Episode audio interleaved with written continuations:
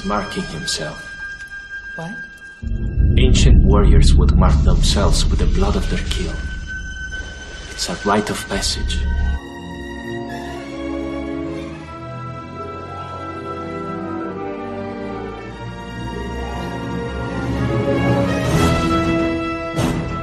Welcome to the Three Men and a Retrospective podcast, Predator Mini Retrospective.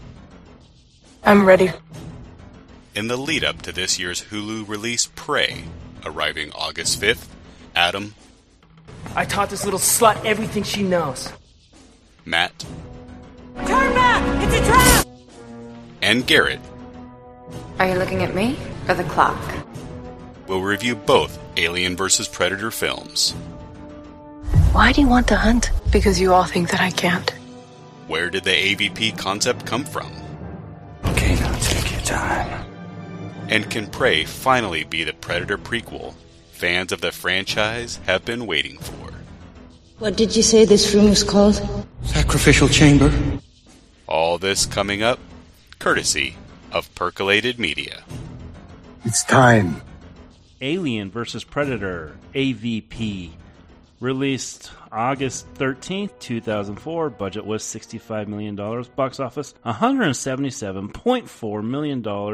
And this is directed by Paul W.S. Anderson. First time we've mentioned, we've talked to uh, Paul W.S. Anderson on this show, I believe. This show or the la- or the other show. All right, boys.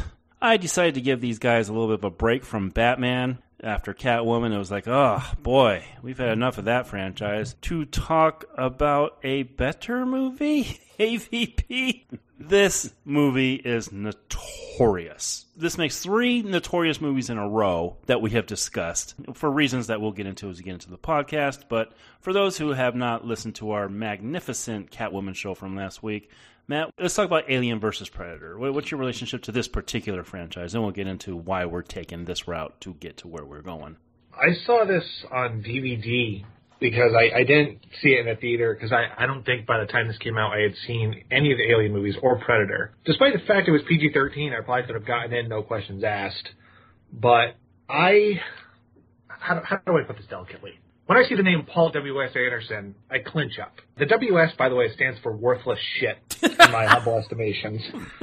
Because he's Roland Emmerich without the glorious excess and Michael Bay without the technical craftsmanship. It's like they took the all the things that those guys suck at. Paul W.S. Anderson makes an art out of disaster schlock. I don't understand the affinity for his Mortal Kombat movie. I never have. Event Horizon is one of the dumbest movies I have ever seen, but I kind of enjoy it because of Sam Neill and Laurence Fishburne. But I do like his first Resident Evil movie. That's the funny thing for a guy who made my favorite video game series of all time into movies that have no real connection or affinity to those games, it's a solid B movie for what it's trying to do. So I could kind of see giving him Alien versus Predator with those between Resident Evil and Mortal Kombat both being successes, at least commercially. But I don't have a love for Predator beyond the first movie. If you go back and listen to the binge shows, I didn't give high marks to any of the sequels and or reboots. So the idea of crossing them over with the other big extraterrestrial franchise that's not ET or Mac and Me, I kind of would have rather seen ET versus Mac and Me to be totally honest. the this was at least conceptually the most logical place to go. And I say that more so with Alien. By the time this movie came around, I was thinking to myself when I did eventually watch all those movies, the only place you have left to go is to bring the xenomorphs to Earth. However you choose to do it. And tying them into Predator, I'm like, okay, I've seen dumber crossovers. Hell, the year before this we had Freddy fight Jason. And we've had King Kong versus Godzilla. We've had the Universal Monsters crossover. So there was a precedent to do this. I don't think this was so out of this world, no pun intended, that people would not be interested. Because both franchises do have a pretty devoted fan base, and they're, they're pretty long. Longevity is pretty good considering both these franchises started in the 70s and 80s, but I didn't see this until far, far after its theatrical release. Mm. Wow, quite a build up there. Before I go to Adam, because I know Adam has quite a history with this uh, comic and franchise. Uh, I just want to go over what Matt kind of touched on here. Why are we taking this route? Why didn't we go w- with Predator 1, Predator 2, then do Predators, and then do this these two movies, and then go into the last Predator movie and before we get into Prey? Reason being is it was my decision, and I made this decision because I did cover Alien years ago on binge with Jack and Alex in preparation for Covenant, which was landed on uh, Adam's top of list that year. Uh,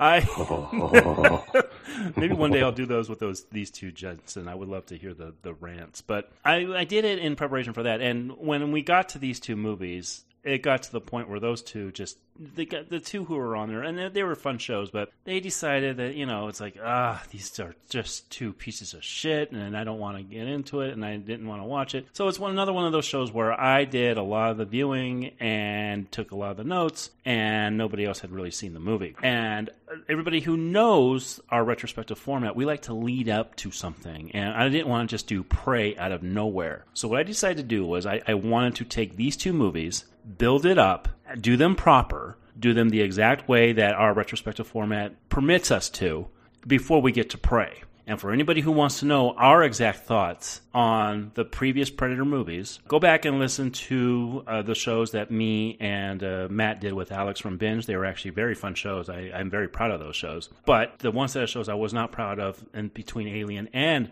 Predator was the Alien versus Predator franchise. So that's why we're doing these two movies in the lead up to Prey, which is going to be released on Hulu. All right, Mr. Bunch, you were a collector of these comics, correct? I was. My paper route money back in the day went to buy these off the shelf.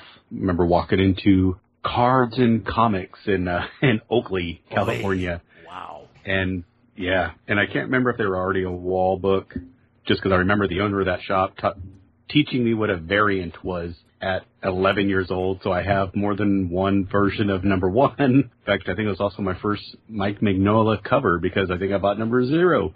Uh, but this was a series, yeah, I bought the comics because as a kid, my father loves Alien, uh, loves that movie, um, Aliens, the franchise. I mean, he's just, he grew up teaching me the sweet beauty of Sigourney Weaver. and Predator was a movie that was on, you know, at that time, absolutely loved it. Um, so finding the comics in a shop at the same time that I was looking for Wolverine and X Men and that kind of stuff, it was just a, oh man, this looks awesome. And or you actually still have that four issue miniseries to this day uh, from Dark Horse, along with a bunch of other Predator series that I bought. I think the only Aliens that I bought comic wise and still have a bunch of those, no pun intended, was Batman versus Alien, Batman versus Predator as well. And they came to Gotham or he left to go get him. So it's been a, on the four color page, characters that I have followed for a long time, as well as, uh, the movie versions. Man, so out of those comics, like, how were the Batman versus Predator comics? Were those good? They're fun. They're enjoyable. They're drawn really well. And you know, when you have somebody that likes to fight in shadows and things like that, and you see the shape of the xenomorph start to peek out from behind Batman, it's really cool. You know, there's there's some great stuff there. Unfortunately, with there there was like a last minute rush printing of some right before Disney pulled all the licensing Hmm. away from Dark Horse because Dark Horse had been making um, a lot of licensed comics for a very long time, and not only did Marvel pull them to start making their own, and there's the new Alien comics specifically uh, done by Marvel are pretty damn well, but they forced Dark Horse to also stop any publication or reprinting of the works they had already made. So if you got a copy of it, man, they've gone up in value drastically the last two years or so, but they're pretty dang enjoyable reads. And I should say for the record, I've never read any of the crossover comics or or anything like that. But as someone who on the Thing shows talked about the Dark Horse comic that was the sequel to Carpenter's movie, that has me curious enough to, to go check them out eventually. But a lot of the the crossover comics I've read in my lifetime haven't been great. Like I read RoboCop versus Terminator. I read Those are bad. yeah, that one's bad. And I mean, look, comics you could do anything. Like we had Archie Bunker meet the Punisher for God's sake. So, We have Archie versus Predator, and I have those series as well. Jesus Christ. Yeah, and for those who don't know, those who didn't listen to the Alien shows, I am uh, a lot like a- A- Adam's dad in that I also love, love, love the Alien franchise. More in concept than in actual execution. You know, there, there are a few of those movies that are one or two that are like, eh, okay, I could go either way with them. But I just that first movie has such a pervy, weird feel to it that it, it's Mhm. it's one of the most graceful horror films ever made, and I will stick up for it. It is in my top five favorite movies ever. Like I just love that film to pieces. Aliens, I have a weird affinity for. I, I do enjoy it, but it's, it's weird to me that they turned that franchise into such an action franchise. You know, I loved it more when it was in its suspense realm. And then Alien Three, I thought was an interesting experiment, gone pretty wrong. And uh, Resurrection, well, you had Winona, but other than that, there wasn't much for me to love about that particular movie. But the concept of this creature has always fascinated me to pieces, and anything I read, I read on it as a kid, I would devour, except for these comics. I did read the first series. I did read the series that had the, I guess they call her the uh, Asian Ripley. I guess Adam, am I correct in that? Yeah, kind of who you know they put her in there. Yeah, um, Mashiko, Makiko, Yeah. depending on how you want to Uh-huh. pronounce it. Yeah, I mean she was. I mean, and it's. I mean, almost any version of it. You're not going to do Alien without a female protagonist. Period. We Mhm. still see that to this day in lesser versions and something like Alien Covenant. Hmm. But yeah, I mean, almost any for you're not going to do Alien without a strong female. Yeah. But the creature that we're leading up to, Predator, I have an affinity for those movies too. I do have a, a huge, huge love for that first film. The second one, it was okay. And then I, I honestly, I know Adam has an affinity for uh, Predators. I don't like that movie at all. The Predator, I watched it twice for that review, and I have not revisited it since. That's how memorable that movie was. But let's uh, let's get into this movie we're going to talk about today. Whoever wins, we lose. That was the that was the the promo leading up to this. Uh, Sounds like our election system. oh Jesus! Contrary to popular belief, when they did Predator Two and they had that bone of the alien up on the ship that we talked about so much on that show, Matt, that was actually after the comics had already started. The comics had already started, I believe, in '89. Was isn't that right, Adam? Yeah, they got published in eighty. Yeah, eighty nine is when Uh-huh. they started getting published. Yeah, and that movie came out in 90. And, you know, it was really just a one off by Stan Winston. He was like, you know what? I have a couple of these skulls just hanging around the, the shop. I'm just going to put this up on this wall. And my God, did it call, cause a whole thing. I remember even back then, like before internet, before anything, that was the talk for the playground. Oh my God, did you see that skull, the alien skull up there? And then some people would say, no, I didn't see it. And we would rent it just to see it. Just, Yep. it was such a buildup. And it started from there. It went through a ton of drafts. They went to Sigourney Weaver. Sigourney Weaver said, "Uh, no." she was like, she. It was funny because she said this is the reason why I wanted to be killed in Alien Three was because I didn't want any piece of that because according to her, she thinks it would dumb down the franchise. We'll get to whether that's possible or not. She hasn't seen Resurrections in a while. I like Resurrection, but I, I'm sort of the opposite of Garrett. I like Alien, but I love Aliens. That's in my top ten. You know what? And that is a movie that if you asked me to teach like five movies as a screenwriter, that would be one of the examples I use. You know what? We already have next year's schedule set, but 2024, you guys are mine. We're going to do that series. I, it, it's been set in stone because I think those would be just crazy. Well, it'll be the it'll be the 35 year anniversary of the yeah, there you go. he knows fucking all these anniversaries. So it went through a ton of drafts. Now, when this thing finally got done, it was picked up by Paul W. S. Anderson. Now, Matt has let his feelings on Paul W. S. Anderson known. I think Mortal Kombat's okay. Resident Evil, I'm also planning to do sometime in the next few years. But I know one guy on this podcast really enjoys those films, and Mr. Bunch, you you really enjoy those films, don't you? Ba- da. Yeah, technically, I guess you can say films because plural. I will watch, but I, I cannot say, especially by the end of that series, that I enjoy them anymore. but you know, but I have an affinity for that first Resident Evil, and in fact, I think we're going to amazingly talk about how much he rips off what he did there for this movie. Oh my God, does he? Yep. And then I think it's the third one, you know, I felt breathed a little bit of new life into it. But by the end of those movies, I, I, oh man, it's, it, pretty damn abysmal. But he did some other stuff that I like. Event Horizon, though Matt gave his feelings known on it. I mean, that movie has got a big following in certain circles. But for me, it's Soldier, which I always felt oh, was really overlooked.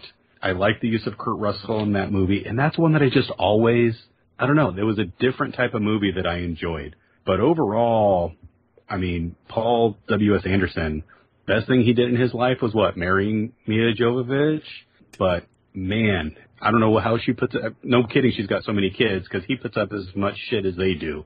This guy will take whatever's thrown at him, and I guess he's got a lot of bills to pay in other countries because he's put up some dreck, some absolute dreck.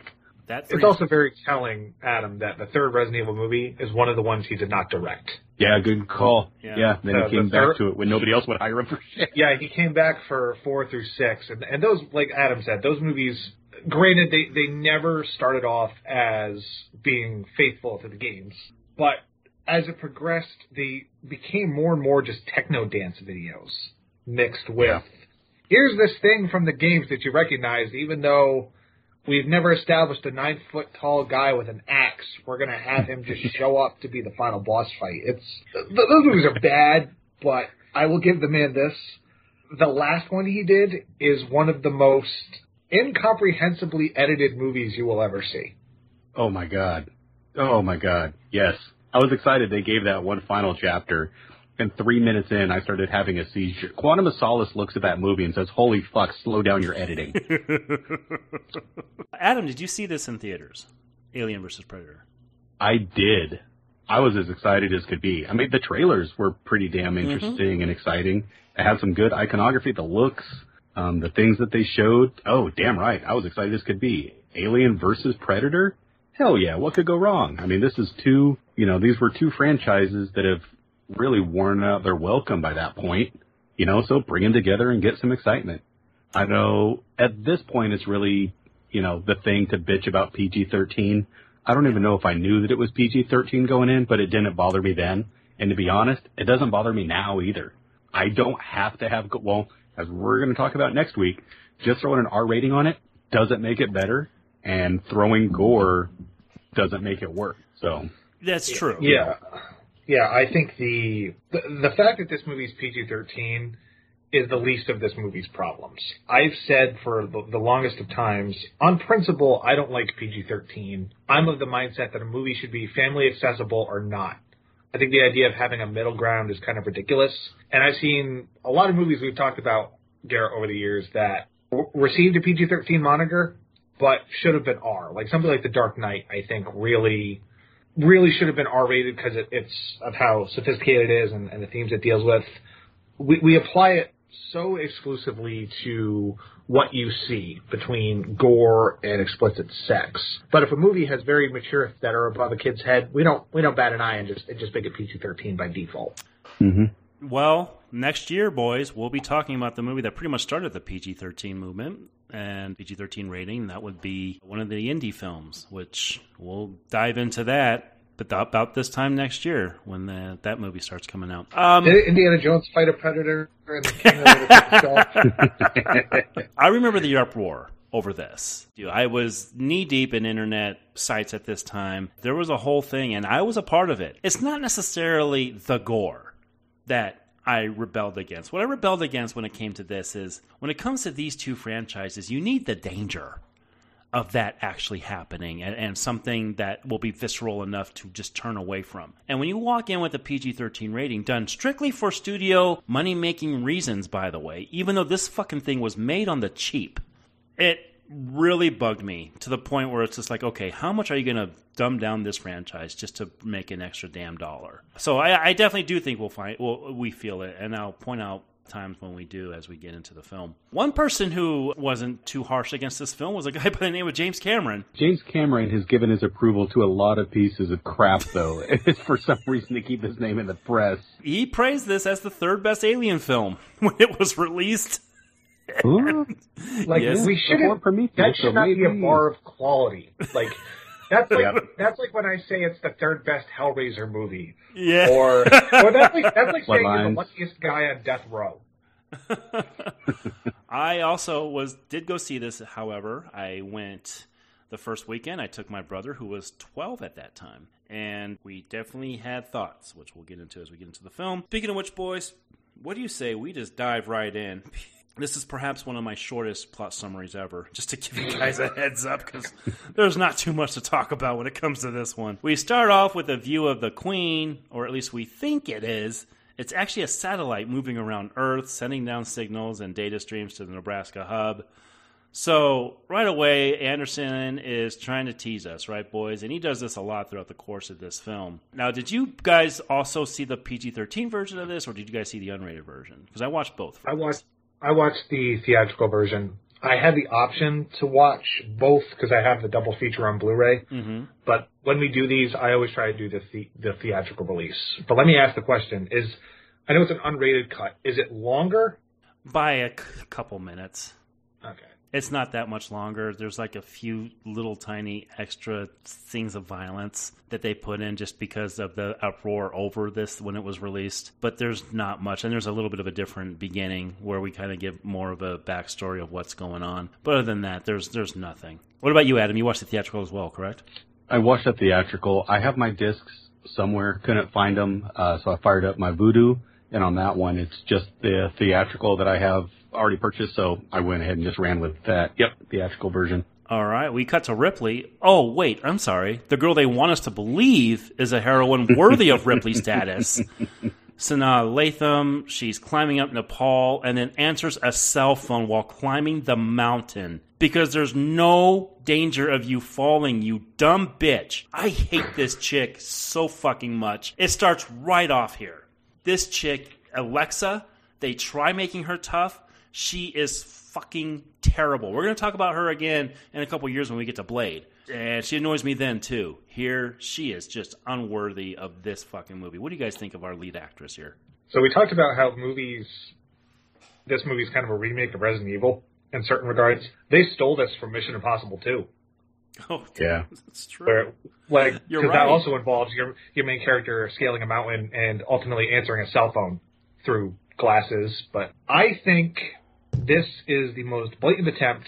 And, and it's look, the Alien franchise, like Adam mentioned, they they use female heroism as a crutch to get brownie points from particular groups. Just because you have a woman holding a gun and or is that alpha personality doesn't make them an interesting character. I find her line readings in this movie to be so stilted. I thought George Lucas directed some of these scenes. and I like I like Sanaa Lathan and I love Love and Basketball. Yeah. I, I I- I think she's fine in Blade. She doesn't annoy me like she she bothers you. But this making this your lead character was right off the bat putting this movie behind the eight ball. Yeah. I go with it. I don't like her, but I also don't hate her. Like she actually doesn't, she doesn't move me drastically one way or the other, but it's not somebody that I'm upset with. Yeah, not at all. Now the person who's giving her a phone call is amazing because I do think we suddenly slip right back into a Resident Evil movie 30 seconds in because he just brings back who he knows. But it's, uh, yeah. Here, I'm not bothered by her whatsoever. I'm not surprised either. You know, like they also don't wait. You know, like the Alien mm-hmm. movies, we don't wait 30 minutes to find out that a female is our is our protagonist. Well, I wouldn't even call her protagonist or antagonist. She's the lead human character. But I guess we got to have somebody lead the way. Well, one of the beauties of that first Alien film, not to get into an alien rant here, is that you don't know who the protagonist is until you're about an hour in. And Oh, here, agreed. by telling us right away that this is going to be the chick that you're going to want to lead this pack, I, I, you, you have to see what they're trying to do here. Yeah, but to me, it's it's not about humans. This is a Godzilla v Kong. The humans are the least. Uh, I could give two shits about the humans on this mission. Boy, they want us to though. We're, we're hearing you're, uh, we're hearing someone on the other end say, "Wayland would like to meet up with you," and then she climbs the mountain and sees the guy on the uh, top of the mountain, and oh boy. We cut to Mexico, where Sebastian is looking for a burial chamber, and he's also drafted, for a lack of a better word, to be on this excursion. And Oof. then we, yeah, this guy. Oh my, do I have things to say about this guy? Oh, you mean the guy who literally he has the script in his back pocket? Yes! has explain everything. to Oh you? my god, yes. Captain Exposition. Holy shit. Those exact terms are right in the, these notes as we get further. Oh my god! And this to me we we talk about how this movie tr- tried to capitalize on a lot of other films. To me, this is the the bastard child, uh, also of the the Stephen Sommers Mummy franchise. Because Oh, yeah. you're you, the way they introduce all these characters, you you have them together. Hell, you put them on a boat for five minutes, which they do in the first Mummy movie. But say what you want about that movie being dumb or or absurd, which both those things are true. Brendan Fraser is very charming, and th- there's no one in this movie that that can capture that level. And she's basically the Brendan Fraser stand-in. She's the guide, and is also sort of the you know the one who gets all the the most screen time. But the rapid fire way that this movie is jumping locations is not endearing me to anything. It's just showing, all right, you have money to do some exterior shots, but I also hate when they say typing in text, here's here's your location because eh, they don't matter. Like, what's the point of showing me all these places? We cut to Antarctica, speaking of places, with a bunch of mumbo jumbo involving this crew just getting to know each other. And when they land, they talk about where they're going. It involves three pyramids and the heat wave generated underneath the Earth, which may or may not involve three cultures.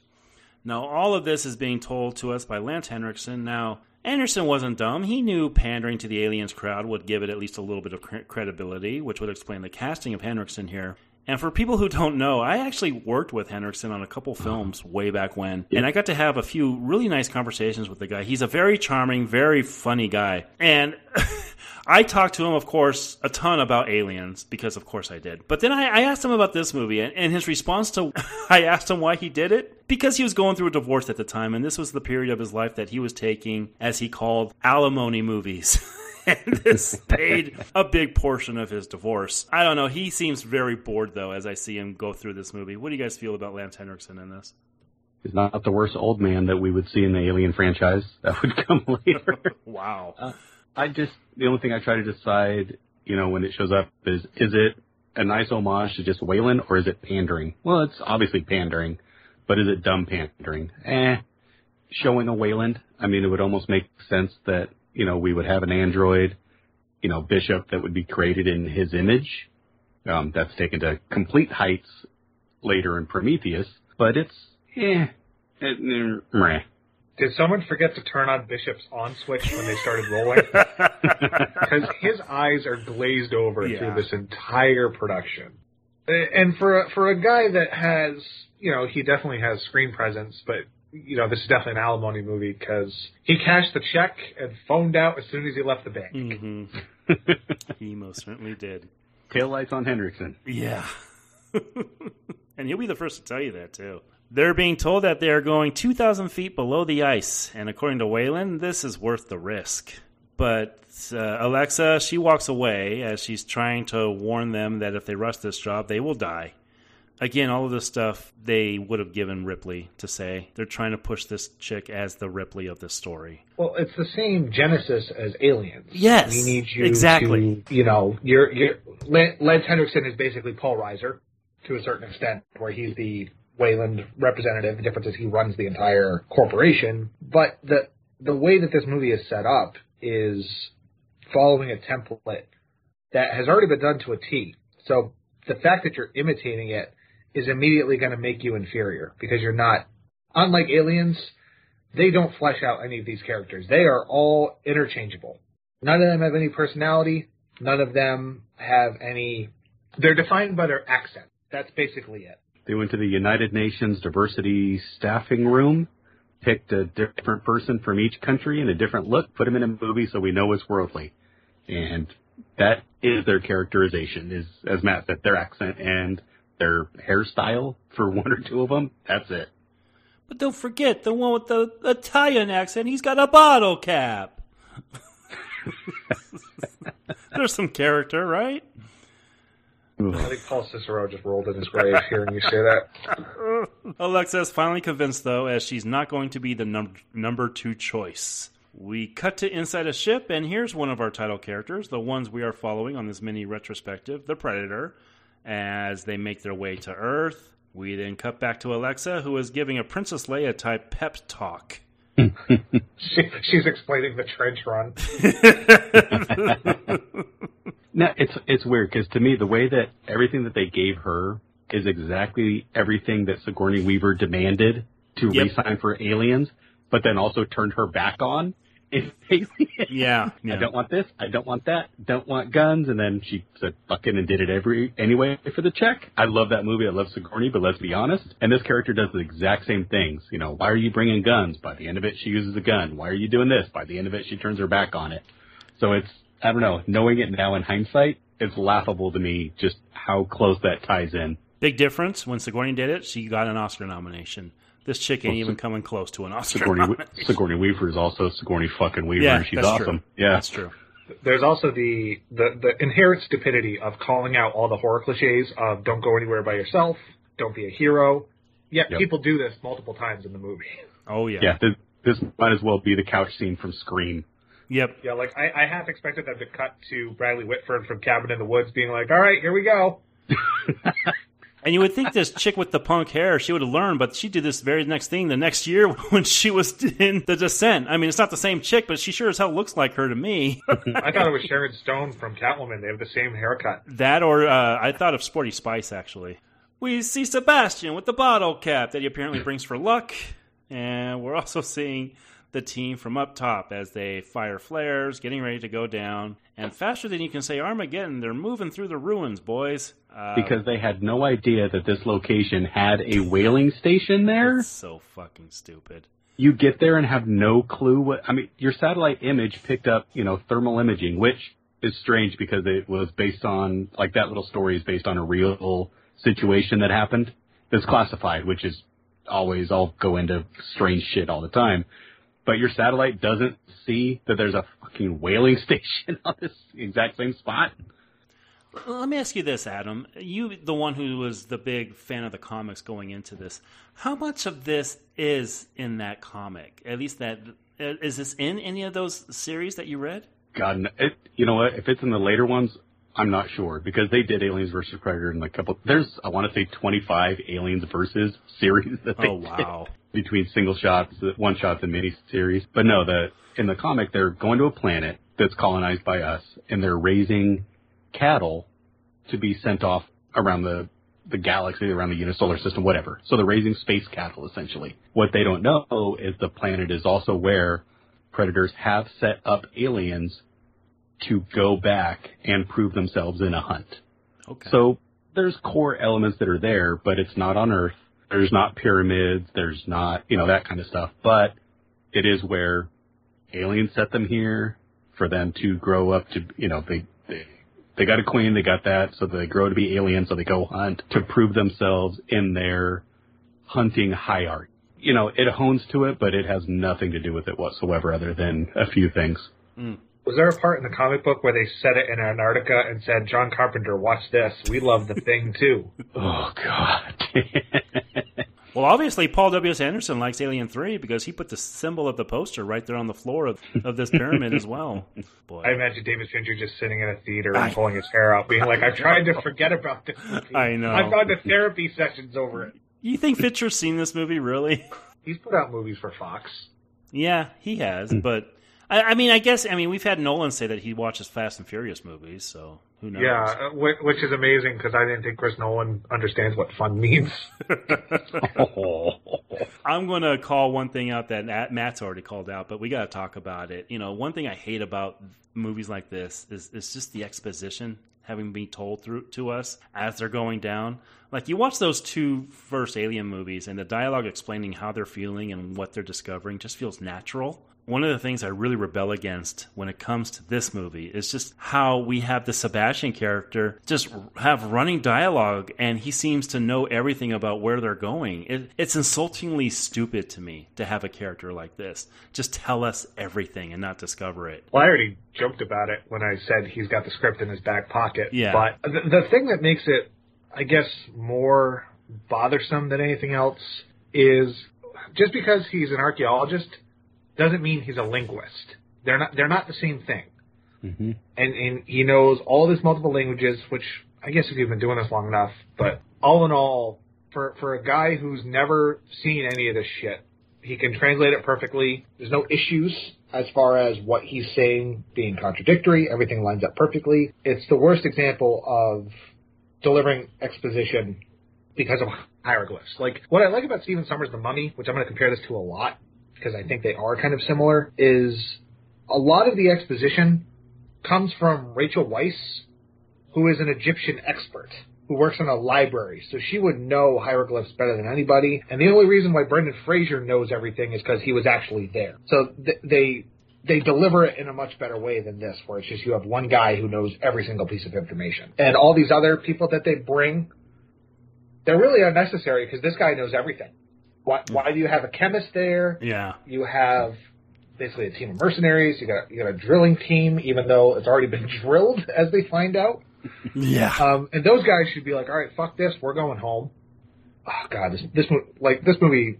Paul W. Anderson. Not only is he is he a bad director, he's also a terrible screenwriter. Yeah, because we, uh, not to mention, it's also uh, ghost written. Well, there's a uh, rewrite done by the guy that is going to write next week's movie as well, which should tell you some things. But you know, there's just stupid shit like he's translating all this stuff that's written on the ground and everything, and all he has is a flare to look at to use as light. That's how stupid this movie is. I can go with dumb fun, I really can, but when it's insulting like this, it just it kind of pisses me off.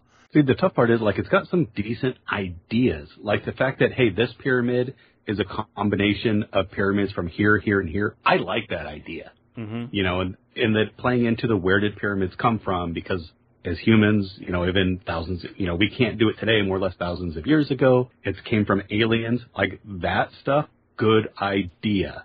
However, Captain reads a lot. Egyptian is not fucking Colombian, is hmm. not, I mean, it is not the same shit everywhere. And there's nobody at, what, 34 years old with his perfect fucking spray on beard who can translate every language just by a quick glimpse um, especially enough later on to tell us like a 10 minute story flashback of exactly what went on by looking at four characters. So it's, oh man. It requires research. You have to cross reference with previous discoveries. There's a lot of Yeah. like because a lot of when the Egyptians discovered like King Tut's tomb and a lot of the the archaeological finds there, they didn't translate those right away. Most, Mhm. Which is why all of them wound up dying for most of them. I mean, I've- they didn't know the booby traps were there and all that kind of stuff.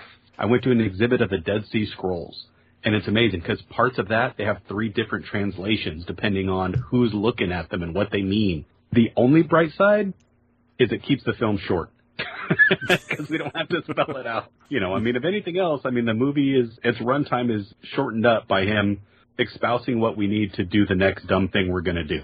And as Matt said it, that comes into, hey, there was not a giant hole in the ice yesterday. However, it's there today, so let's go down it. nothing, nothing on Earth could make this hole. We look behind us and see that it clearly came from outer space. Let's go down the giant fucking snow slide. Yeah, there, there's not enough white people in this movie for me to believe that they're this stupid. We get a jump scare involving a penguin. Yep, I just said that. now this this going through here, you, you could tell it's just to give a little bit of because there's not been anything in the way of scares at this point. But walking through this snow village, this is when the thing really decides that it's going to be ripped off and make an appearance because that's what I feel like when he's going through these snow cover. Though some of the technology, I'm like, okay, this is supposed to be built in 1904, and I'm looking at they didn't have a fucking giant water tank built. Yeah. Like, I'm like, no bullshit. This stuff's you know almost yeah almost 200 yeah 100 years old at that point. No, no, no. They're getting ready to go down, as so are the predators, as we're seeing them get ready to go down as well. Weyland starts coughing, and we get just a ridiculous story about how Alexa's dad died after drinking champagne with her. Lots of storytelling using flares as they head further down, and they indeed find a pyramid. And we're getting more teases as the queen is now waking up and getting unfrozen. I But dig it. Speaking of Batman and Robin, I guess Mister Freeze has his laboratory out here. You're digging this, huh? See, here's my problem when it comes to the queen, and you know when it when she eventually escapes later. Why the fuck didn't she use one of her cronies to burn her chains off before? Why is she waiting for this expedition to do that? That's what killed me about this shit. Hmm. Did you just try to bring logic into Alien versus I did. I literally did. Sorry, that's what we do here, Adam. We- I don't we know. dissect to me, fuckers. no, that's a good point. To me, it's just because everything went wrong for the xenomorphs and the predators by the the introduction of the humans being a part of this, the taking of their weapons, them being in this Rube Goldberg pyramid, you know, sliding around this lament configuration pyramid. It's hmm. everything just went off the rails, much like the Anderson script. It's also this is the hive from the first Resident Evil movie where it's got it's Yep. movie trapped and there's a character who's also in Resident Evil who dies in an almost identical way. And even the look, the like 3D viewing like image Yeah, that the they Predator vision when they have the there's like the model. It looks like when they showed them going down the hive in Resident Evil. Do. You might as well have a little girl pop up, you know, at the top of this pyramid and just say, "You're all going to die down here." Newt had other shit to do. Yeah, she was teaching kids around this time. We finally see a predator kill, and boy, oh boy, if I wasn't feeling the PG 13 before, these kills are just so fucking weak. Uh, to me, it's just insulting to call this either a predator or an alien film. There's nothing to this. And the stupid thing is, when they're hung, they're hung fully clothed. It's just. It's retarded. Oh my god. You know, and it's weird. I used to be one of the defenders of this film. I really was. When this movie had come out and there was a backlash against it, I was like, you know what? I can go with this. There are things about this movie I, you know what? I could put everything aside and enjoy it for what it is. But as the years have gone by, and I've done these reviews for this these films, the more I watch them, and I, I haven't watched this since I reviewed it last time, but man, oh man, am I just fucking feeling just the stupidity just leap off the screen.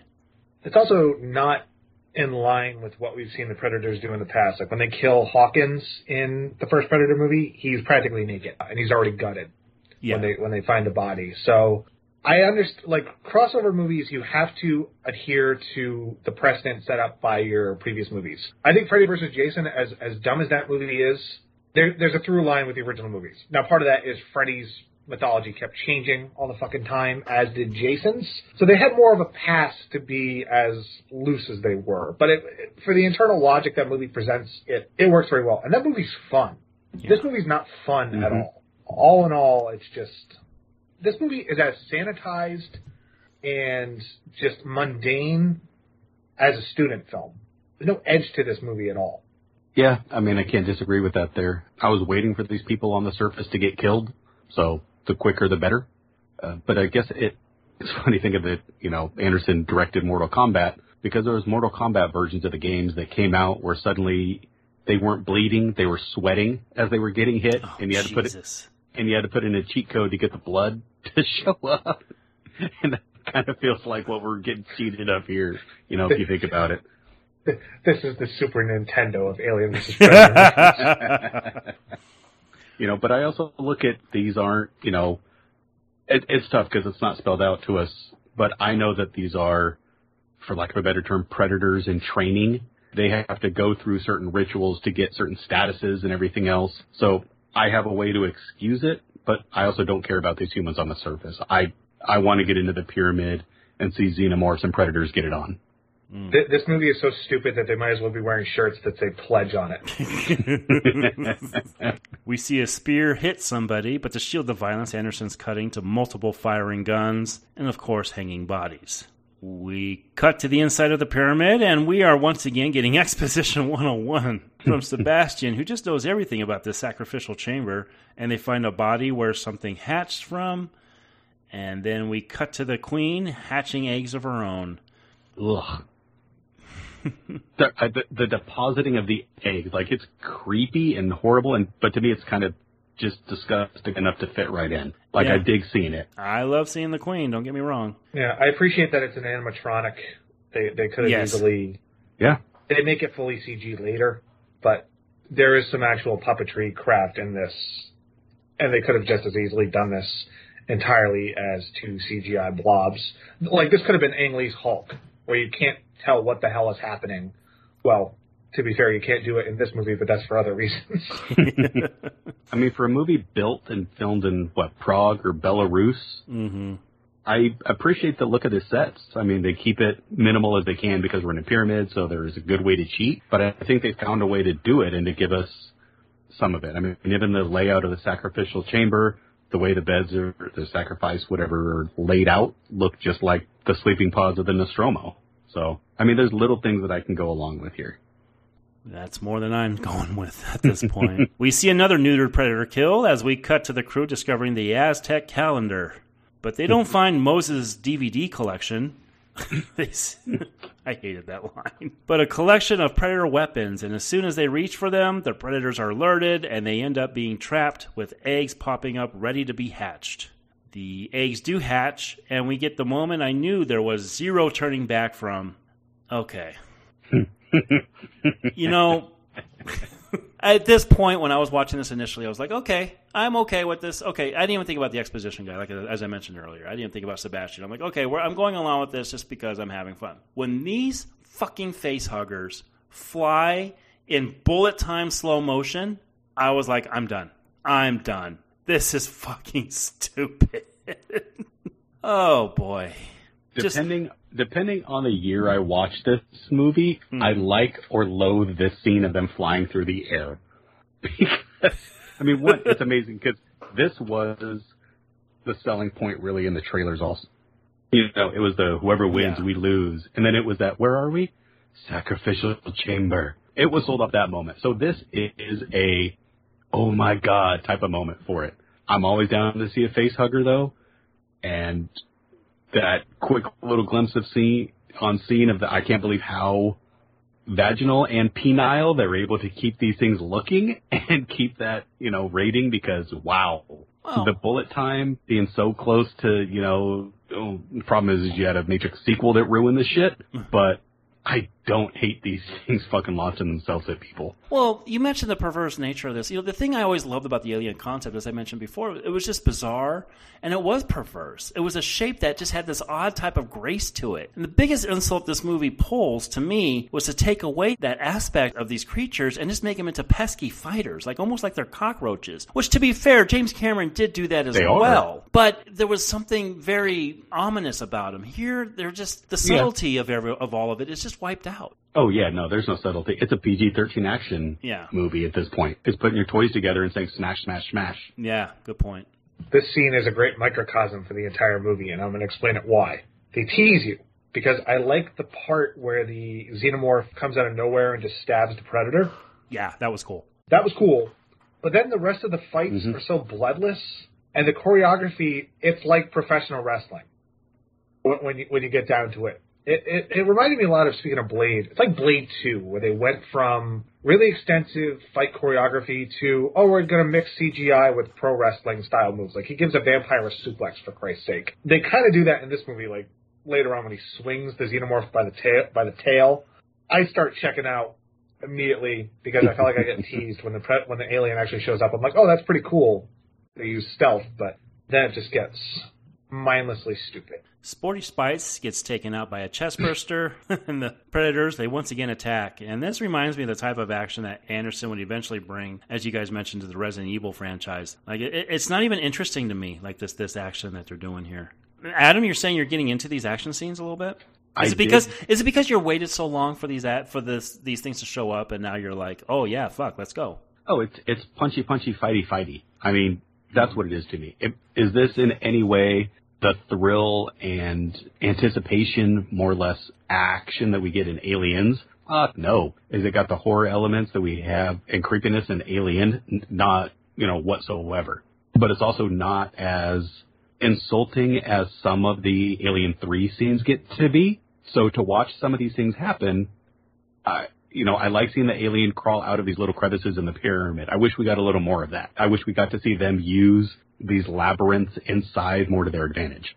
But it's also like we see aliens kill predators and holy shit, there was no way that was going to happen. So I like that we actually get to see some of them taken out by the xenomorphs.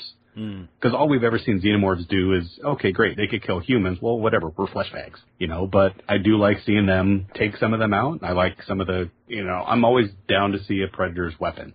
You know, the the glaive predator thing that we see in this gets overused like a motherfucker. Because it seems like that's the one that they must have built 20 of. Because he shoots that thing over and over and over and over. You know, I mean, you know, Anderson does. But I I like seeing them fight each other. Um, as stupid as some of it is. Well, we are seeing the shoulder cannon you know, that the Predators use. You know, we, this being a Predator show, we haven't really mentioned much about the Predator, but let, us get into them a little bit. I mean, this is also the first time we haven't seen Kevin Peter Hall in the Predator outfit. We're getting a mm-hmm. whole whole new set of people here. You know, I, I think the Predators, I think they do fine. Like, I I, th- I do like the gadgets that they use. What I don't like about it is the use of the gadgets. It's it's it's how they're used. Because again, we don't have any danger of any big violence being caused by these guys. So you know, we're just going to get a bunch of slime as the result of it, and uh, and a bunch of acid, yeah. and it doesn't work for me. We don't get any collateral damage either from them. Yeah, you know, and I, w- I wish we do had, I wish we had some of the predators, you know, directly going after xenomorphs where humans are just caught in the crossfire, and they're not really. You know, they're taken out by one or the mm-hmm. other. But if these two are at war with each other, or, you know, hunting each other, humans really should just be land of the slaughter. Caught up in crossfire, caught up in acid, just eating away, and accidental deaths really should be the norm going on here. So much of this movie screams of untapped potential, or, or squandered potential, I should say. That's a, that's a more appropriate term. Because all of these fight scenes lack creativity. The most you get is the, the Predator weaponry, which is a holdover from the other movies. I do like this the first time we're seeing multiple Predators in the same movie. The first two, it's just yeah. one, I believe. So, what's also dumb is that the Predators can fight, as we see in the the big CGI black tidal wave when they're on top of the pyramid. They can fight dozens of xenomorphs, if not hundreds. But all it takes is one Schwarzenegger to take down a Predator. so in hindsight, it kind of makes them look kind of weak. We get the assumption that the pyramid reconfigures every 10 minutes, and we see someone just get trapped within the pyramid. And one big problem I'm having here, boys, also is, you know, we never know exactly where we are. The geography of this movie just seems way off. So many parts of this pyramid are closing, opening, closing, opening. Like, I don't know where they are. No, and to me, that seems a, a direct way to hide that. Mm-hmm. You know, mm-hmm. that you don't have to worry about continuity of placement because everything shifts, so fuck it. At one point, they're going to escape the pyramid by going down. yeah. You know, oh. that's not how it works. um, so it's just, yeah, continuity person was that. You know, yeah. everything shifts. You also have no idea where everyone gets transported to. It's like we know there's a sacrificial chamber. We know there's the, I guess, the sub basements when the floors keep. Like this, this place has more hidden traps than a Scooby Doo haunted house. um, it isn't Resident Evil. The only thing they're missing is they, they should have to discover oddly shaped keys to go into different rooms, or just find a green plant and put it in your pocket to prevent burns from the aliens. Someone smokes some green herb as they write this movie. and somewhere in this pyramid, there's also the you know the queen. Like somewhere in this, yeah. she's there as well. More predator gadgets are seen as someone is trapped in a net. This is the second time Homeboy got sliced up into squares. Yeah. It's the exact same thing that happened in the hallway of Resident Evil by the lasers, and he gets cut the exact same way by the fucking Same net. guy? Oh, that's same funny. dude. That's funny. He's the one that leads the expedition down into the hive. Man. Yeah. Yeah, who's also uh, M's secretary or point of contact in the Brosnan films. Oh, that's right. That's right. Yeah, the step stepdad in Arrow. He's a whole lot of like I like him as an act. You know, yeah he's got a good presence. He's you know always good to see, but man, it's funny. Exactly. Yeah, bro- the brother can't catch a break. No. So Alexa is kicked against the wall before she's saved by an alien. And then we get the big dumb rumble that we've been waiting for, boys. We get a shot straight from the trailer and a big slimy. Well, is this fun? Uh, you know, we mentioned earlier, I mean, when the humans were fighting, it wasn't exactly that much fun. What about when those big guys start fighting? When these two creatures finally lock up, what are we about 50 minutes to an hour in? Is it is it at least a little bit of fun for you, Matt? No, because this movie is so for for a movie about xenomorphs, it's toothless. And it's also not shot creatively. Everything's gray. Hmm. The walls are gray. The alien is black. The predator's mm-hmm. gray and black. There's no contrast. It, it's just uninteresting and it's overly choreographed. Like it looks like a really bad pro wrestling match where guys in suits, it's like the Mantaur having to fight. Oh, God, just I fuck fuck these scenes. All right, Adam, are you having a little bit more fun than Matt is over here? Having a little bit more fun, but he's not wrong that it looks like a poorly choreographed wrestling match, and that's my thought. This is Hercules Hernandez throwing somebody around the ring. He's big, but he's also lumbering around with a ch- he's lumbering around with a chain around his neck, and really has no wrestling talent. So They also don't You're welcome. the xenomorph's quickness, which should be Yeah. its biggest advantage against the predator. It yeah, like it, it just stands there and tries to go blow for blow. I never get the sense that the predators are actually hunting the aliens. It's just, oh, we're in the same room. I'm going to beat the shit out of you. I'm going to give a little bit of a compliment. A compliment alert, boys. I mean, we've been doing a lot of shitting on this movie, which it rightfully deserves. But I did like, if there's this call to compliment, I did like how the Predator cut off the alien's legs and then swung it like a bat. I thought that was actually kind of a cool little move that it did. But then, when we see the alien use their blood as a fucking weapon, as someone mm-hmm. who, again, loves the Alien franchise to pieces, this was another thing that was insulting to me. The alien blood was never used as a weapon. It was the downfall and danger of when you killed them that you experienced it. And here they're like, they're swinging their tail or something, and, and they're swinging their head, and here comes the blood, the acid blood just coming at you. That was stupid. Yeah, it's Tajiri's green mist. oh, God, let's bring more wrestling into this. But, but that's funny. what this this is. Yeah, This you're right. is- You're right. To, to use another wrestling analogy, this is the equivalent of just there's no angle, or you have a feud that's ongoing. this is your big blow off, and the guys get in the ring and just have no chemistry with each other. It is, it Um, is, it is fitting that you and I are recording our first wrestling podcast right after this is done. Like thi- like this movie should be. Mm. Say what you want about something like the early Godzilla vs King Kong, where it's just guys in suits. hmm those have more limitations, but at the same time, they're more creative with the stuff that they do. Like they'll still have Godzilla use his fire breath, Yeah. and, and King Kong just being this giant brute. There's a better contrast. You would think these two would be more evenly matched, but by seeing the Predators fight the Xenomorphs so easily, making it one on one is a joke. Yeah, because Yeah, because be yeah, because the alien is nothing but a serpent, right? It's a serpent and chaos. There's no real strategy when it comes to aliens and the predator. I mean, they're they're meant to hunt. You know, yeah, I agree. I think the thing that the aliens, and this is what Cameron did so well in that in Aliens, is when it's powered by numbers. That's when it's like, holy shit, these things can fucking overcome us. And and we do see that a little bit when we get into the backstory, which oh boy, can't wait to talk about that. But yeah, when they when they overcome you is when they they have their power. But here, you're right, one on one, they're nothing.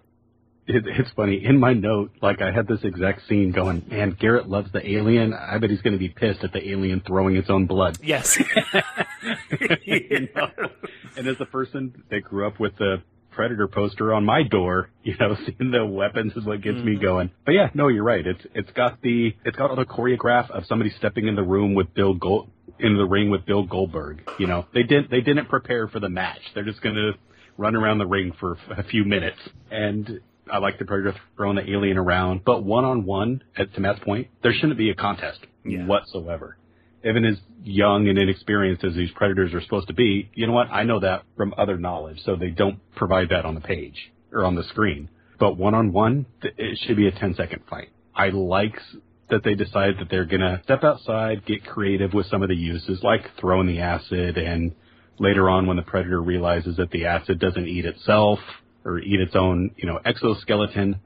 But all in all, it's a smash up fight and it moves on. And I think we need more of this, not less, unfortunately. My ring's outside. Oh wait, that's that's another franchise we'll be doing later on Different this year. series. Yeah, different series. We're seeing the acid blood intercut with the neon blood that the predators possess. Weyland shoots a flare-induced flamethrower right at a predator, even after he had he was shown compassion due to his health condition, and then he pays the price. See you later, Lance. You're done. You can pick up your check at the end of the pyramid. yeah. Coming back for a reshoot? No, no. Nope. I'm going home. in Santa Monica. we My see court date's in two weeks. we see the predator slice an alien head off, and it just gradually slides off. I love then the he- shot. And then he what? Brands it? Is that what he does? It was kind of a Vi- cool shot. I'll give it that. It's like a tally, it's like a tally mark. Oh, This is what this is. This is one of like four things they took from the comic, Okay. where they would actually mark themselves after a completion of the kill Okay. as a way of acknowledging that they did it so they can move up in their hierarchy. So also when he does it to her and a little bit later, it's welcoming her into the tribe as well. But not only doing it, like the exact look of it is exactly he ripped off from that Dark Horse comic. More annoying exposition as a facehugger clasp onto a predator. More on this later, boys.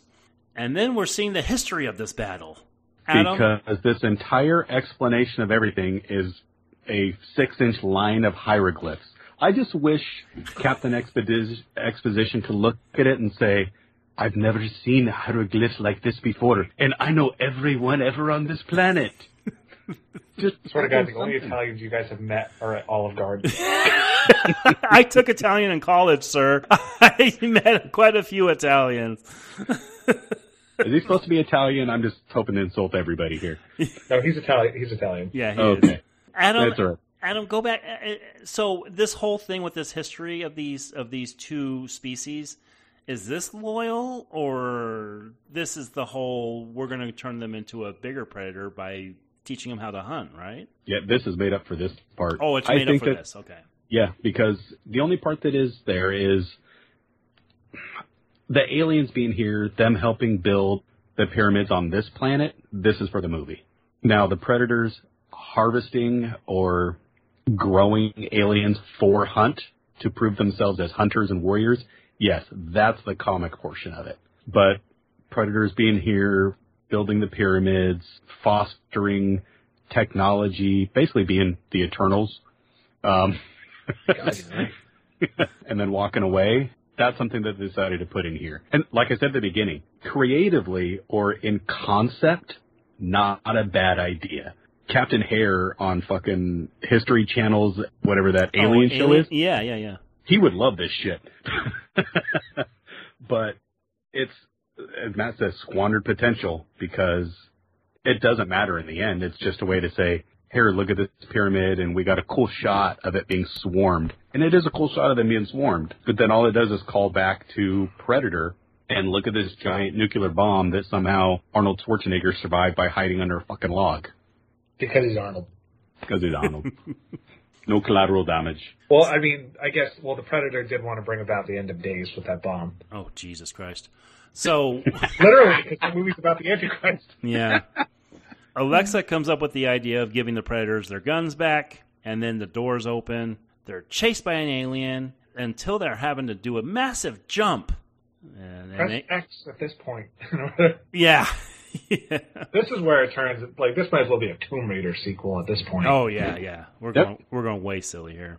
Two notes down on my list. That's exactly what it is.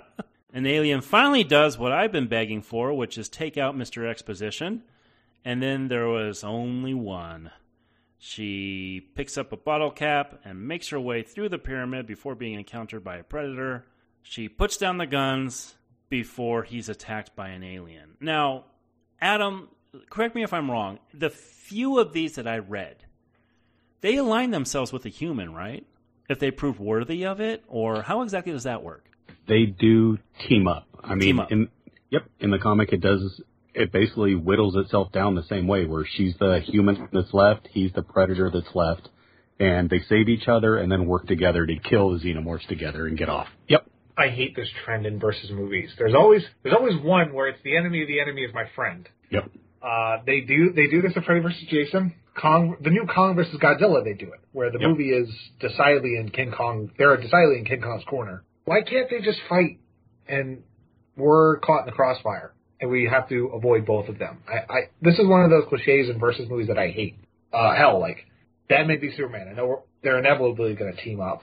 Hell, like just do like I don't know, Free Willy versus Flipper, and and have them, you know, if people stuck in a boat, or do Leprechaun versus Chucky, and, and have it be both parties just fighting and no humans. Don't be giving them or, any or if you're gonna have ideas. humans, don't have them pick a side. Don't don't give them any ideas, please. I mean, this is Jaws versus Sharknado, and we decided with the Brody family went ahead and sided with Jaws to stop the Sharknado.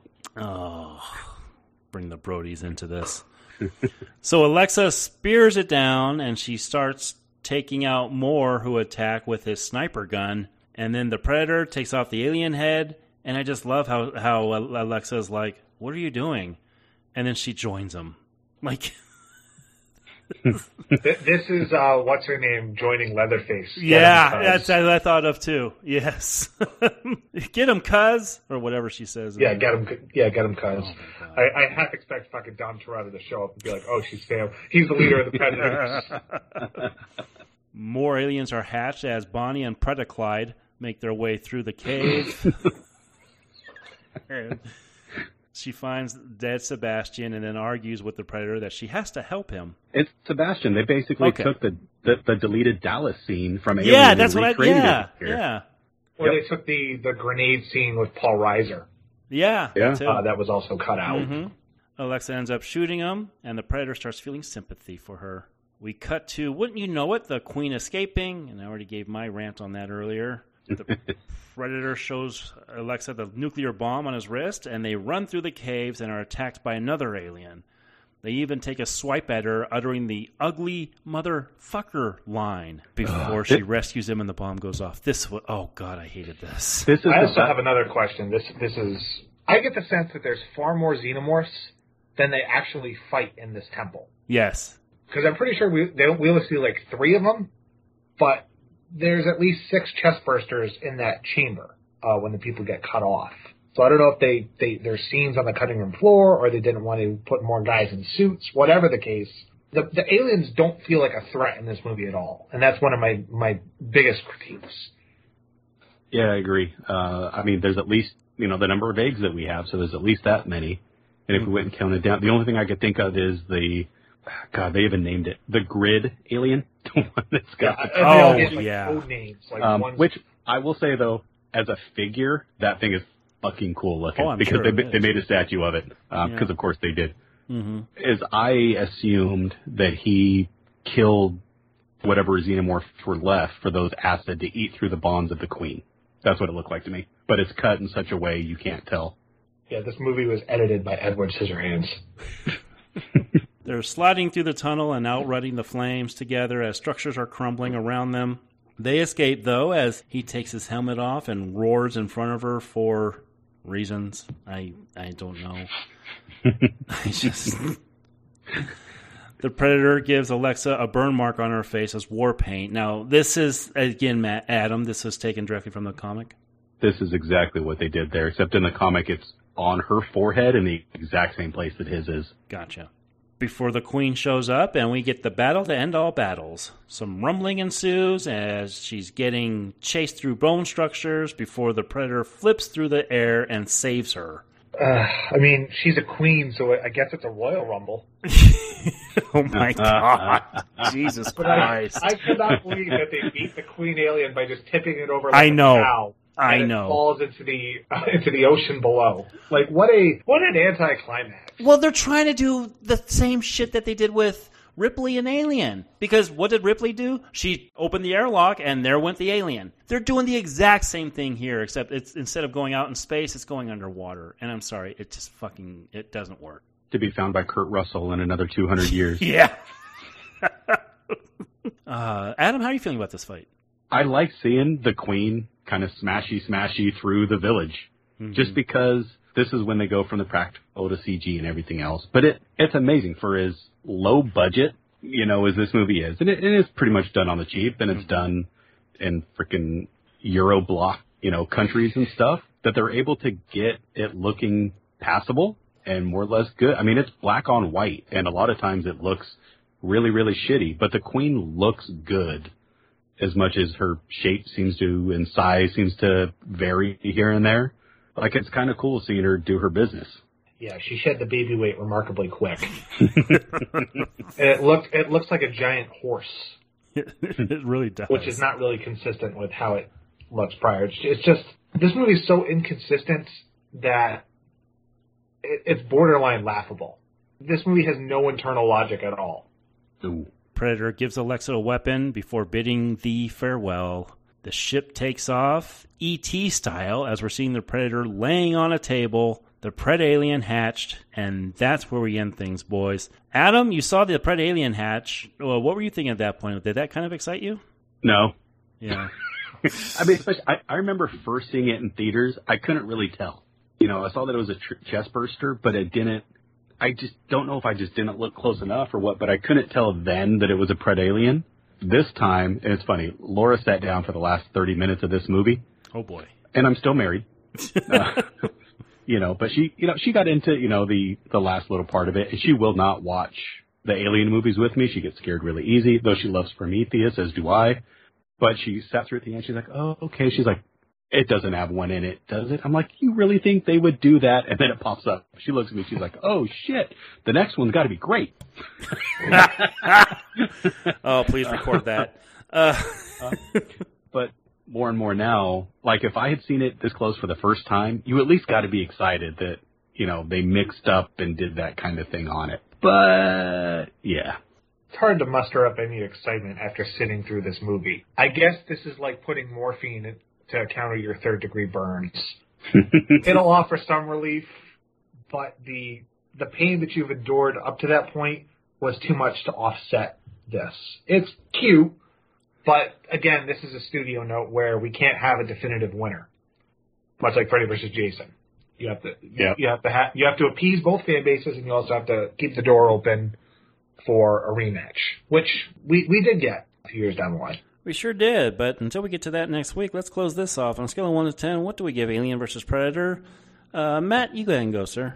Look, I I don't want Grumpy Goudreau to become a thing and a force of habit because we we've I've done Batman Robin, Catwoman, and now this, and I, I don't want to come off as Mr. GC 4 on 10 carrying over from the binge days. But when you put this gauntlet of crap in front of me, I have to be objective and say that this movie is about as bad as those other two movies.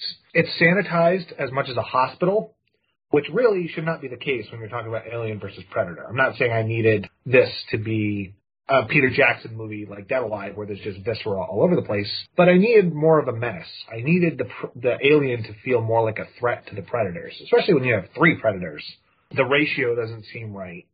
The characters are cardboard is being kind I guess they're they're plastic wrap where they the, you can see right through them. I can see the studio notes of Italian woman billionaire transparently through them. Like I said, Paul W. S. Anderson has no particular style. His style is that he doesn't have one. It is shockingly banal. Even at 90 minutes, it's laborious to get to the actual reason you came to go see it. And above all else, it's, I think, a colossal disappointment if you're a massive fan of either of these properties. I shudder to think if Paul W.S. Anderson got Freddy vs. Jason and how bad that would have turned out, considering how much I like that movie as dumb as it is. Much like Batman and Robin, I'm going to go the same score. It's a notch above Catwoman. I got to go 3 on 10 on this. I really did not enjoy myself going back, and I hope I don't have to watch this again. Man, all right, three on ten from Goudreau. Adam, are you less grumpy? No, I'm dopey. Much more dopey. See, it's uh, Aliens vs. Predator. It was a comic series that I enjoyed a lot because it brought together two of my favorite cool characters from, you know, from back in the day. Sounds weird to say. You know, these were, these were titans of two different kinds of movies. And I was really excited to see them face up against each other. And should anybody have been, I mean, let's be honest, Aliens that franchise has got two really good movies. It's got Alien and it's got Aliens. The other movies after that, you can enjoy it in, various ways for various things. I think it would be a stretch to call any of them a good movie. Though Prometheus, I will say, is an outlier, but I look at that as its own thing. Predator is kind of the same way. You got Predator, which is an iconic action movie. Some call it the best full-blown action movie. Predator 2, there's some enjoyment to be had. I can't call that a good movie. I'll enjoy it for what it is. It's diminishing returns. Predators, I enjoy. The Predator, I think that's the one that, that Captain Christmas did. I've tried four times to get through that movie, and I've never finished it. So on the surface, it's, you know, do you try to make up for bad movies by putting two characters together and hoping you can get a crowd to come out. And I kind of think that's what they did here. And you know what? I was the crowd that came out. The humans in this movie are so fucking irrelevant, but they should have made them even more so. By giving them anything to do, you take away from what we're here for, which is Alien versus Predator. And we don't have enough of that. it's not as bad as I think its reputation is. For a movie that was given two months to shoot, four months to do post, and um, I think it survives that kind of process surprisingly well. And I hate giving Paul Anderson a compliment, but this movie should be worse than it is. I find it watchable. I find it action, punchy, punchy, and I, I can enjoy it for that. I like the iconography of seeing the alien symbol inside the pyramid, inside the temple. Um, I like seeing different types of predators about and seeing that they don't all just look the same, even though they're all ugly motherfuckers. By the end of the day, it's a movie that all, I will not put this on. If it's on, I don't rush to turn it off. Where there are alien movies that I will gladly change the channel instead of sitting and watching. So it's better than half of those. Better than half, I'm going to give a score better than just the half because I don't hate it. And I wish they would have done it better, but God knows they're about to do it worse because I'm going to give this one a six. Matt, is it too late to pick a third? Um, again, this is one of those movies that, and this is going to come as no surprise to somebody, but I really, really defended this way back when. And I, watching it more and more, I'm just like, man, what is happening here? Why am I in the midst of something that I wish I could really like when I don't? You know, I like going against the grain. I really do. But this movie is just one of the hell. Go back to last week's Catwoman review if you want to hear me go against the grain. No but I get, I, I struggle to get through this. And as somebody who I don't have a too big an affinity for Predator, but I li- I enjoyed Predator. I enjoyed that first movie. I enjoyed the concept of the character, and I've already said my piece on Aliens. And here's the thing about Aliens and the studio: there's a big rumor going around that studio was, you know, this is going on at the time that was so in love with the Alien franchise as you know as I am that you know they, they it was more catered to the Alien crowd. But you know let's not forget the Predators were the ones who turned out to team up with our main heroine, and I think that's the big issue I have with this movie is the characters. Watch those Alien movies. Hell, watch the Predator movies. Even the Predator, the first Predator movie, we know who those characters are within two, three lines. Here, these characters they're not likable whatsoever. They try shoving this this alexa down our throats and i hate her with a passion. And when i don't like your main actress or main actor there's a big problem. Henderson shows up to pay the alimony. He gets the job done in that way, and then he he promptly leaves. The Rumble, I wish I liked it more than I did. As somebody who likes wrestling, and me and Matt are going to get into how much we like wrestling, and on another portion of this site, I, I still just cannot get into the final battle here as much as I enjoy the presence of these two characters. However, there is some slimy fun to be had. I do enjoy portions of the fights. I enjoyed a little bit of the Predator uh, strategy as to how that it attacks the aliens. I enjoyed it grabbing the head and actually making it almost into a weapon. That was kind of cool. But man, it's not worth sitting through again. And this is a considering what we're going to get next week, and I, I don't remember next week's movie too much. I, I do remember liking it even less than this one. So I want to go a standard four with this if you really need to see these two franchises battle it out, go ahead, turn this on. But for those who enjoy our franchises the way they are, just leave it be. Don't even pick this up. But going into next week's movie Aliens versus Predator Requiem. Oh boy, Requiem. Matt, did you see next week's movie in theaters? C is a bit of a stretch because this movie is so dark that you can't even tell. This, this is the movie that almost made me fight a projectionist because I accused him of not changing the bulb. oh God, yeah, yeah. This was uh, this this Christmas season. Oh yeah, this was the biggest lump of coal that I could have gotten that year. not just saying it because this movie's as dark and black as a piece of coal. Adam, what about next week's movie, sir? Did you see it in theaters as well? I saw it in theaters, and I remember its entirety, the entirety of its marketing was hinged on AVP R. They didn't call it Requiem, like it was there on the post, but it was AVP dash R. They wanted us to know that they were going to make this one R rated, and that was going to fix people's complaints. Oh, fuck beans. Oh boy. Yep, and I also saw next week's movie in theaters, and I will get into those experiences next week. Couple things before I close things out here. I did want to give a big shout out to our fourth producer on this uh, site, Mr. Nathan Altamari, who has done a magnificent job of designing the site and giving us Fantastic. updates. As to, you know, what we want, what we need. All those platforms, those are all thanks to him. He has done just a remarkable job and uh, I cannot thank him enough for what he's done for this site. So thank you, sir. And uh, those calls are going to keep coming because you know there's always things needed when you're maintaining a site, and I'm so thankful that I have somebody doing that for us, and he's just done a remarkable job. So mm-hmm. thank you, Nathan. And also, you know, as I kind of teased earlier, me and Matt are going to start our wrestling podcast when we finish this. Uh, it's probably going to be up around the time that this gets posted, I would think. And so if you enjoy the WWE, WCW, it's going to be a retrospective format. And uh, we'll get into that on the intro show that we're recording after this. So if you enjoy wrestling, please, please, please be sure to check that out. All right, boys, that does it for Alien versus Predator, the first one. My hope going into this is we're going to end on a good note. I mean, that was kind of part of my reason for doing these two movies beforehand was let's hope that Prey ends us ends this up on a on a good note. Would you guys agree with that? Yep, nothing smells success like straight to streamer. straight to Hulu. Hey, you know what? Me and Matt gave good reviews to those Chucky movies that went straight to streaming. So ah, uh, okay, I, I one of them. you gave them positive reviews. Well, the first one I hated, but after that, I, oh, I didn't think they were too bad. No, yeah, I'm... they're not the worst thing in the world. But look, if it's worse than that Texas Chainsaw Netflix movie you made me oh watch, we're going to have a very serious conversation about you picking retrospectives. you know, I got to get around to watching that because I read some good reviews on that movie, so I'm gonna, I might have to give it a go. Let me know the drugs they're taking so that I can have some as well. but I'll say when it comes when it comes to Prey, setting it in a different time frame, different era, I think it has the potential to be really good. But so did these. Its debut on Hulu may have more to do with the business side and what Disney has to do within the next like 18 months on Hulu because they either have to buy it out completely or sell it off.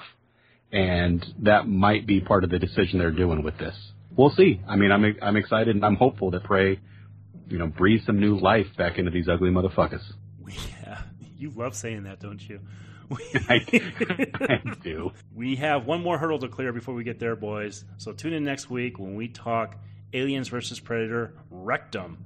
But until next week, how do you say? It's, it's, it's, it's pronounced, pronounced requiem. Oh, he did it. I just know it as rectum. I'm sorry. Unironically, he did it. Join us next week when we talk about Aliens versus Predator Requiem. But until next week, how do you say scared shitless in Italian? The Three Men in a Retrospective podcast. Thank you, boys.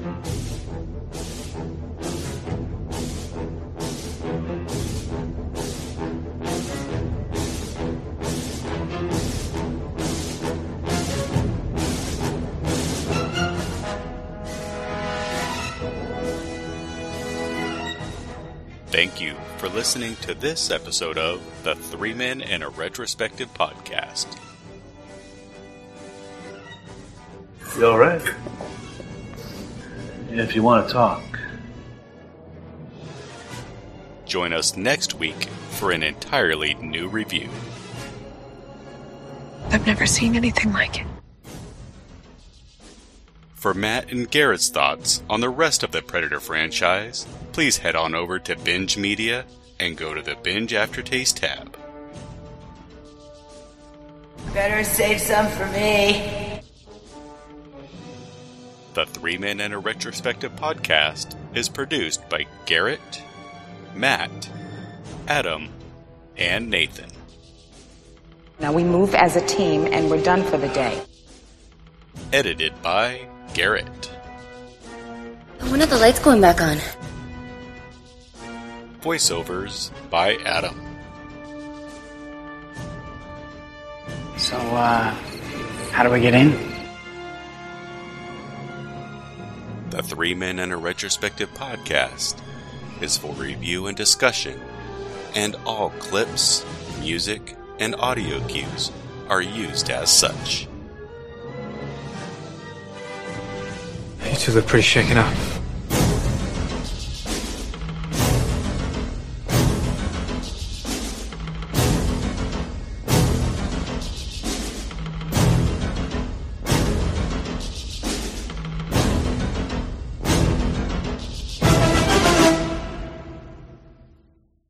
I'll see you tomorrow.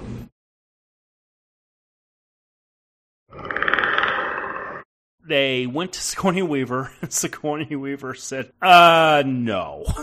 she was like, she. It was funny because she said, "This is the reason why I wanted to be killed in Alien Three was because I didn't want any piece of that because, according to her, she thinks it would dumb down the franchise."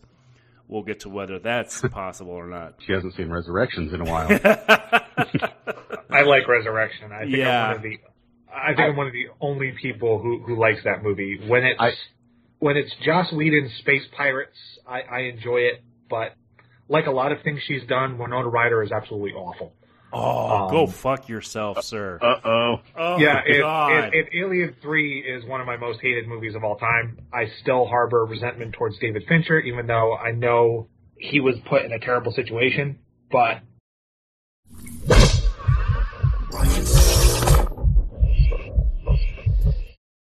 One person who wasn't too harsh against this film was a guy by the name of James Cameron. This- when this movie came James out, James Cameron at that point. Sorry. go ahead. no, go ahead. Go ahead. Yeah, James Cameron, his